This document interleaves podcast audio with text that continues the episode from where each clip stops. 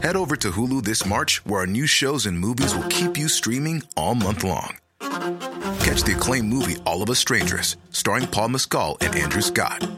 Stream the new Hulu original limited series We Were the Lucky Ones with Joey King and Logan Lerman. And don't forget about Grey's Anatomy.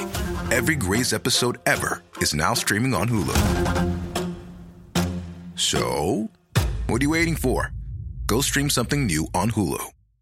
Ryan Reynolds here from Mint Mobile. With the price of just about everything going up during inflation, we thought we'd bring our prices down. So to help us, we brought in a reverse auctioneer, which is apparently a thing. Mint Mobile unlimited premium wireless. Ready to get 30, 30, bit to get 30, bit to get 20, 20, 20, bit to get 20, 20, bit to get 15, 15, 15, 15 just 15 bucks a month. So, Give it a try at mintmobile.com/switch. slash $45 upfront for three months plus taxes and fees. Promo rate for new customers for limited time. Unlimited more than 40 gigabytes per month. Slows. Full terms at mintmobile.com. Hey, I'm Ryan Reynolds. Recently, I asked Mint Mobile's legal team if big wireless companies are allowed to raise prices due to inflation. They said yes. And then when I asked if raising prices technically violates those onerous two-year contracts, they said, "What the f*** are you talking about? You insane Hollywood ass."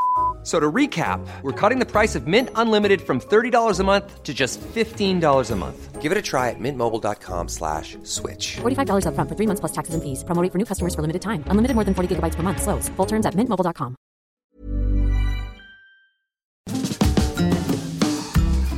Hi, I'm Zibby Owens, the creator and host of the award winning podcast that you're listening to right now. Thank you so much, called Moms Don't Have Time to Read Books. It is a daily podcast, 365 days a year, and each day we talk to an author about all of the things related to their career, their book, their life, and more in 30 minutes or less because who has time? I am now an author myself, although I wasn't when I started this podcast. And you can get my new memoir, Bookends, a memoir of love, loss, and literature, wherever books are sold starting July 1st. And my children's book, Princess Charming. You can learn more about me at zibbyowens.com. But really, you're here to learn more about the authors, and that is what we're going to do. Also, be sure to check out all the other podcasts in the Zcast Podcast Network. You can learn more at zcastnetwork.com and definitely check out those shows as well. Also, just a quick note that submissions for the Zibby Awards are open and will close on September 15th. Go to zibbyowens.com and you will find the Zibby Awards open submissions where we celebrate all the under celebrated parts of a book, like the best spine, the best author's note, the best table of contents. And authors can nominate their own best publicists, best editors, and so on. There will be an in person award ceremony in October in New York. You will not want to miss it go to zibbyowens.com. Mai Al-Nakib is the author of An Unlasting Home, a novel. Mai was born in Kuwait and spent the first six years of her life in London, Edinburgh, and St. Louis, Missouri. She holds a PhD in English literature from Brown University and is Associate Professor of English and Comparative Literature at Kuwait University. Her academic research focuses on cultural politics in the Middle East with a special emphasis on gender, cosmopolitanism, and post colonial issues. Her short story collection, The Hidden Light of Objects, was published by Bloomsbury in 2014. It won the Edinburgh International Book Festival's 2014 First Book Award, the first collection of short stories to do so. Her debut novel, An Unlasting Home, is now out, and she divides her time between Kuwait and Greece. Welcome, Mai. Thank you so much for coming on Moms Don't Have Time to Read Books to discuss your novel, An Unlasting Home. Thank you so much for having me. I'm happy to be here. Oh, would you mind please telling listeners a little bit about what your book is about and what inspired you to write it? Okay, so An Unlasting Home is a multi generational saga that traces the lives of five pretty formidable women spanning from the early 20th century to 2013 and ranging across the Middle East from Turkey, Lebanon, Iraq, Kuwait to India and the United States. The, the story, the novel opens when the protagonist, Sarah, who is a professor of philosophy at Kuwait University, is accused of blasphemy under a new law designating it a capital crime. And so as she awaits trial, she begins to look back, trying to realizing that she has to reckon with her personal history, her personal past, her family's past, but also the history of her country. And so she begins to untangle the generational lines of the women who shaped her her grandmothers, Yasmin and Lulwa, her mother, Nura, and her beloved Aya, Maria, who helped raise her. And so, you know, through through this process, Sara really she it, it kind of allows her to come to terms with why she's been so stalled in her life, why she made the decision to return to Kuwait from the United States, and really helps her figure out who she wants to become. I mean, in many ways, it's a novel about um, inherited trauma and migratory passage, loss, resilience, but also how women are able to overcome these burdens that you know that are political personal historical in order to survive that's one of the best descriptions I've heard. Seriously, I mean that it's like that's fantastic. It has every element you would want to read in a book. Yay, that's good. I know you you start out and you write with such vivid prose, so it makes you feel like there you are, like in the uh, when Sarah goes to prison and she has to and she sees all the messages of the women that they've written all over as like sort of lifelines reaching out to each other and has to come to terms with the fact that she's living un- not unlike by the way what's sort of going on in the united states these days but in a world where the rules have suddenly shifted. And how do you make sense of that? How do you give a lecture in school and suddenly it lands you in prison and execution is on the table? I mean that's crazy Absolutely. Yeah, I mean for me, the you know, you asked about the inspiration, you know, I knew when I finished my collection of short stories when it was published, The Hidden Light of Objects, I had a sense that I wanted to write a novel and I knew I wanted to write something expansive and teeming. I wanted it to be about, uh, you know, family based in the Middle East and and and really a, uh, I wanted it to be in many ways a women's a, a story of women, their relationships, their friendships and so on. I, I, didn't really know exactly where I was going with it, but I, I had already started writing these two characters, Lulwa and Yasmin. And I wrote it back and forth, uh, you know, moving between their stories. I didn't, you know, write the full stories and then kind of, and I didn't know how they would connect. I just trusted that somehow their stories would overlap. But then in 2013, the Parliament of Kuwait passed this law uh, making blasphemy a capital crime. And this was just such a shock to me. I mean, Kuwait had been becoming increasingly conservative socially and politically after the liberation in 1991 and beyond. But this just was really unprecedented. And it was just such a shock to, to me personally, but to many people. And I just remember literally collapsing on the couch, not knowing like, how is this going to affect me? And I uh, selfishly started thinking, how what about the classes that i teach is there material in the classes that i teach at university that might be construed, construed as blasphemous and absolutely 100% there was you know I, I just knew that there could be material that might be looked at that way. But then I also started thinking about the chilling effect this was going to have on journalists and on political activists. And I think really it was the next day that I wrote a version of what would turn into that the first chapter of the novel, the Sara chapter. And it then kind of came to me this idea that, well, this these stories of the women that I was already writing that was set much earlier historically were going to somehow connect. And Sara was going to be the pivot, you know, holding all of this together, all of all of these women's stories together. So that was really the beginning of the process for me when you went back to teaching after the new law was in place, did you make substantive changes to your curriculum? Not a thing. Not a thing because I I I don't believe that as a te- as a teacher at university one should be afraid.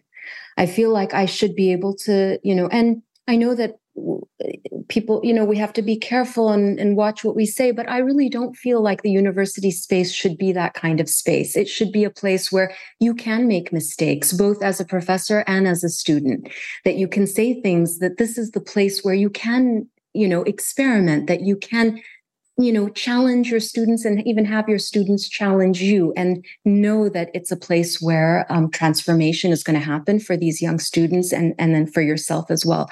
And i just figured you know if i'm going to get in trouble for something that i say let it happen. I just and and i do feel that because my students have a sense that i'm out there with them on the edge kind of experimenting with these ideas that they trust the situation, even if they don't agree. I've never felt threatened. I mean, knock on wood, it hasn't happened yet. But I didn't. I didn't. I didn't change any of the of the of my my syllabi or any of the ways that I presented myself or my ideas in the classroom.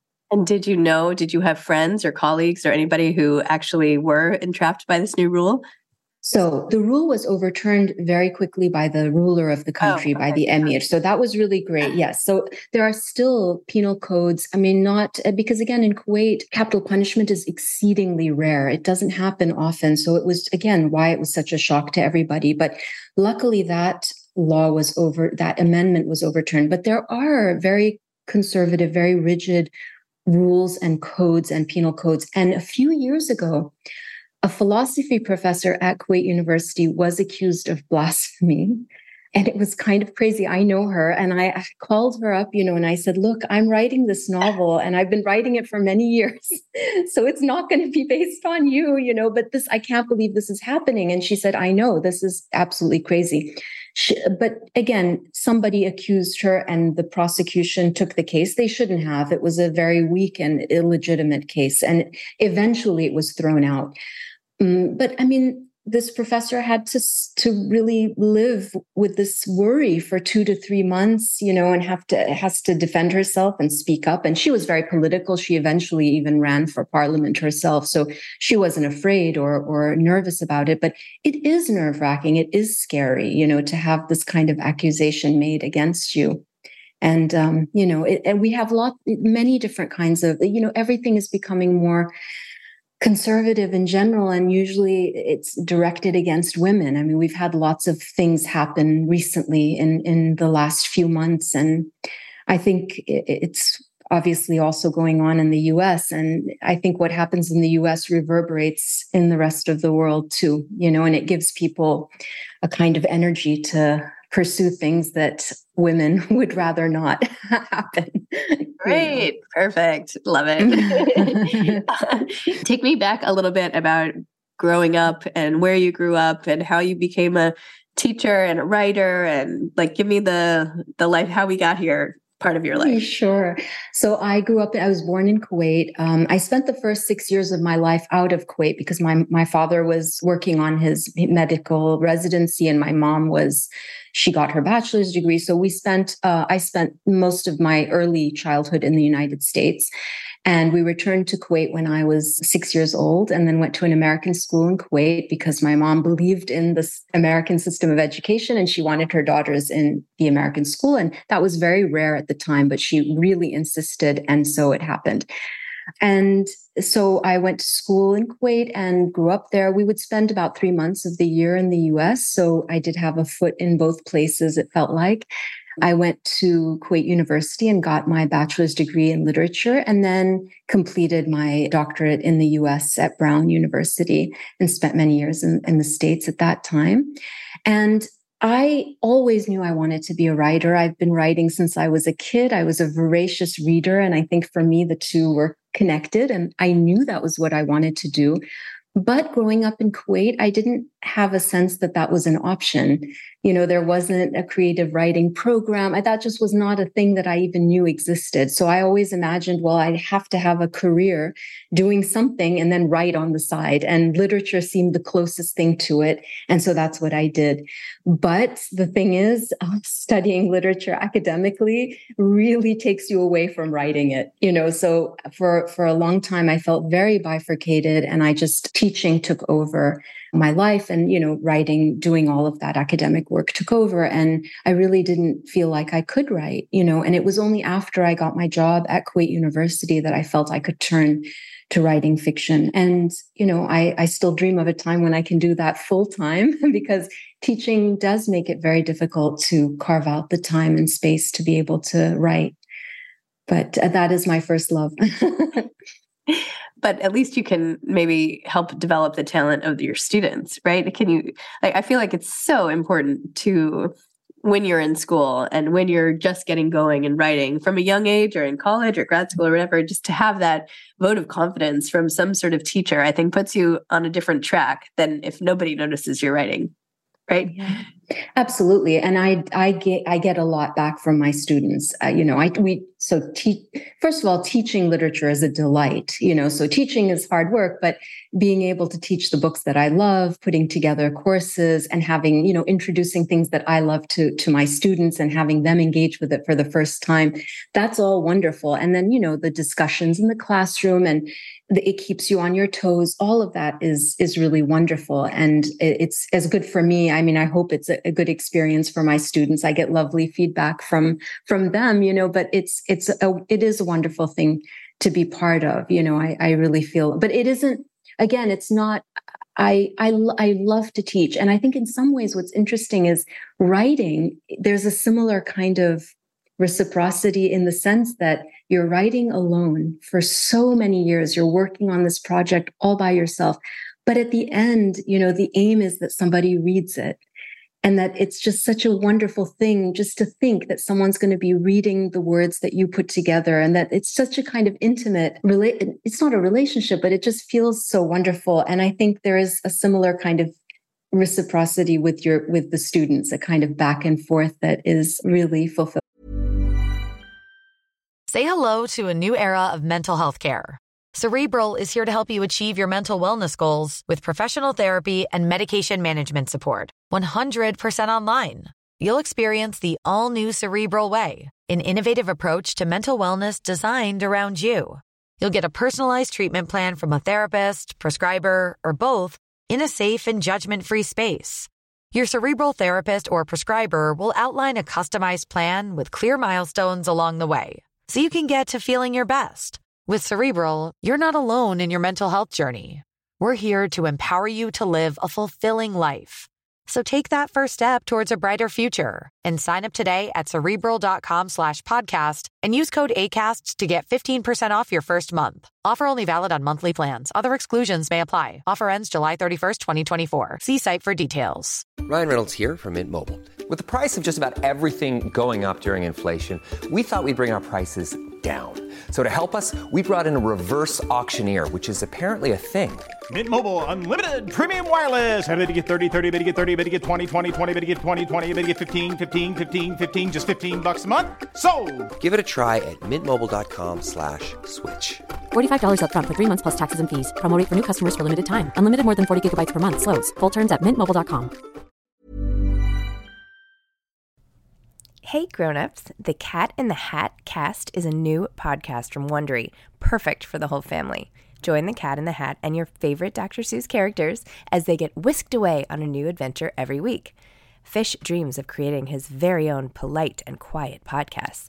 That is until he gets a surprise visit to his Fishbowl podcast studio from the Cat in the Hat himself, and it becomes very clear that the cat has other plans for the podcast, and those plans are the opposite of quiet. The cat may be disruptive, but it turns out he's also a great help to get fish out of all kinds of predicaments.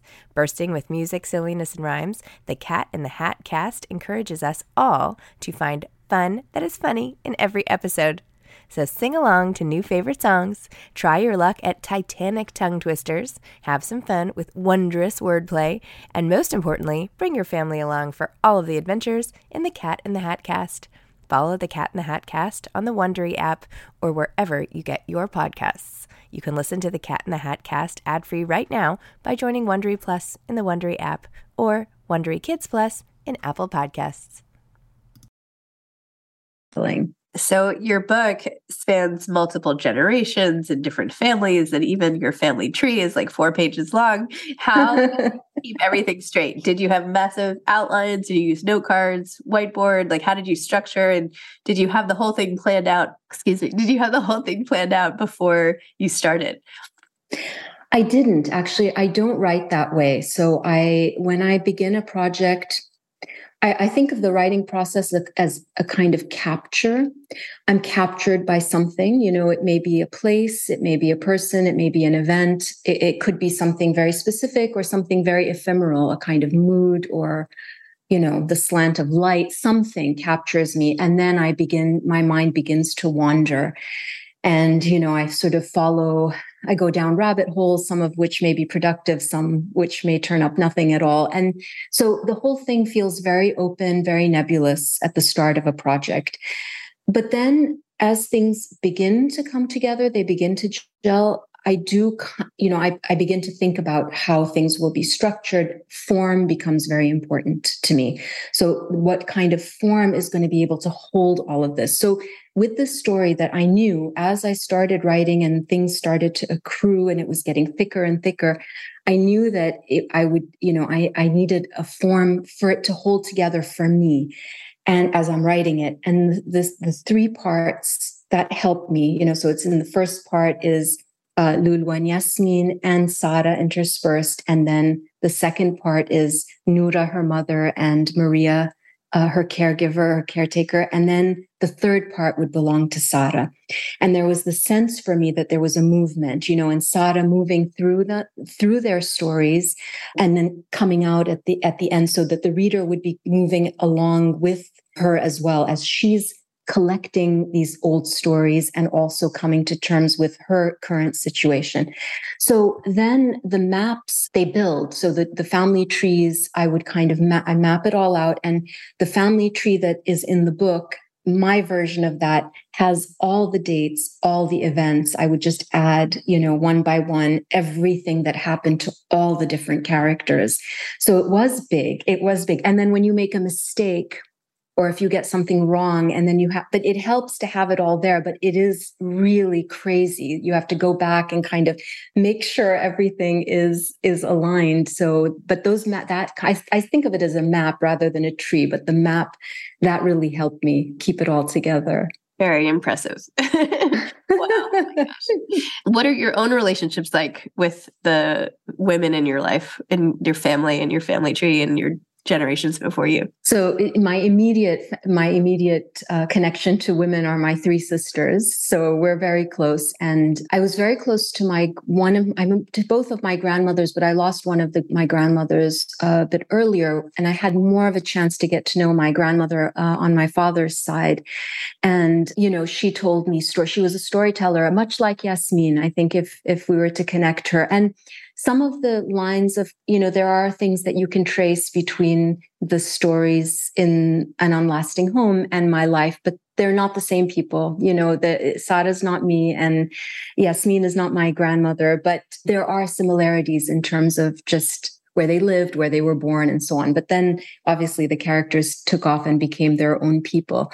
I was very close to my mom, to my grandmothers, the stories, you know, that they've that they you you somehow sort of just get collect those stories without thinking of them as such until you're older i think and then you realize how these layered stories that are repeated over the years have shaped you you know? So i think in that i share that a bit with sara maybe i was a little bit more aware than sara collecting the stories maybe because i was a writer or had a sense of myself as a writer that I really kept tabs on what people were saying. And what do you like to read? Like, what are you reading now? Ooh, I, right here, Elena Ferrante's Frantumaglia. So I haven't read that before, and I it's fascinating. I love her writing. Gosh, I the, the, that's always the question I dread. I'm sorry, don't answer. What are, you, no, you know, because there's so much. No, you know, you're like, oh no, I'm going to say Kafka is important. Write writers that are important to me. Kafka has always been important to me. Um, Kundera, Coetzee, Anais Nin. Growing up, she was, you know, she opened up a world that I didn't know existed when I was maybe too young to know, but I did anyway. so many others, so many others. Wow. And what what now? Are you writing another book? More short stories? What's what's coming next? So I'm just at the start of a new uh, not what I'm hoping will be a novel. I'm at that capture stage where I've I've kind of been captivated by this island in Kuwait called Failaka. And it's an island that has a history that goes back uh, to the Bronze Age and is connected to the Dilmun dynasty. So it's it's it's old and ancient, and there are remains from you know ancient Greek uh, remains and ruins there, and pagan shrines.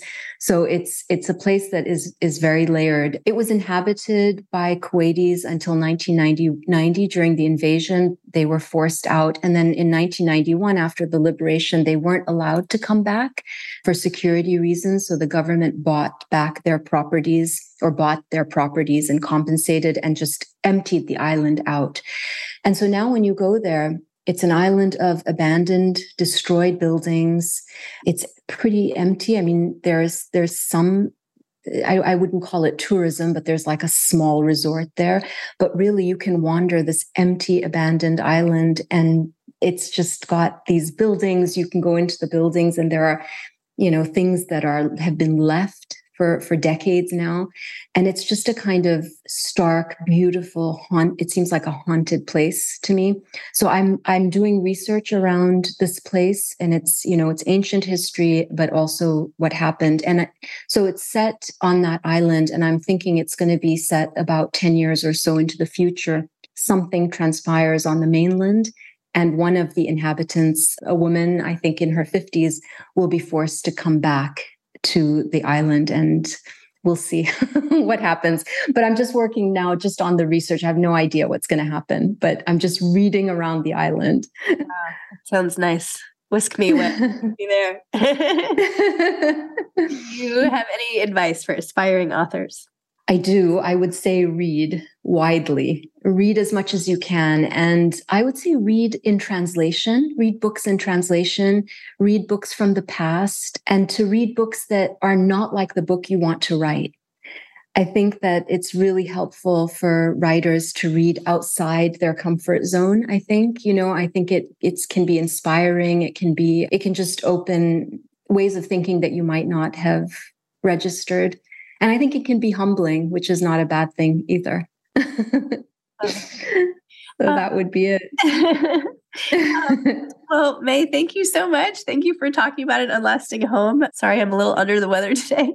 Usually a bit more animated, but thank you for coming oh. on. And you know, the the thing I'm mostly taking away is that even with honestly life-threatening rules, you're so brave as to stay the course and teach what you want and share the information and it's empowering and amazing and then here you are writing this huge book which is beautifully written and so in depth and it's just it's really awesome Thank you so, so much. Thank you for those lovely words. And I hope you feel better. Thank you. Soon. Okay. Thank you. Thank so you. Much. Okay. Take care. Bye. Thanks for listening to this episode of Moms Don't Have Time to Read Books. Don't forget to follow me on Instagram at Zibby Owens and at Moms Don't Have Time to Read Books. Also, sign up for my newsletter at zibbyowens.com and sign up for my virtual book club and meet lots of authors on Zoom every other week. Thanks so much to Steve and Ryan at Texture Sound for the sound editing. And thank you to Morning Moon Productions for providing this fantastic intro and outro music.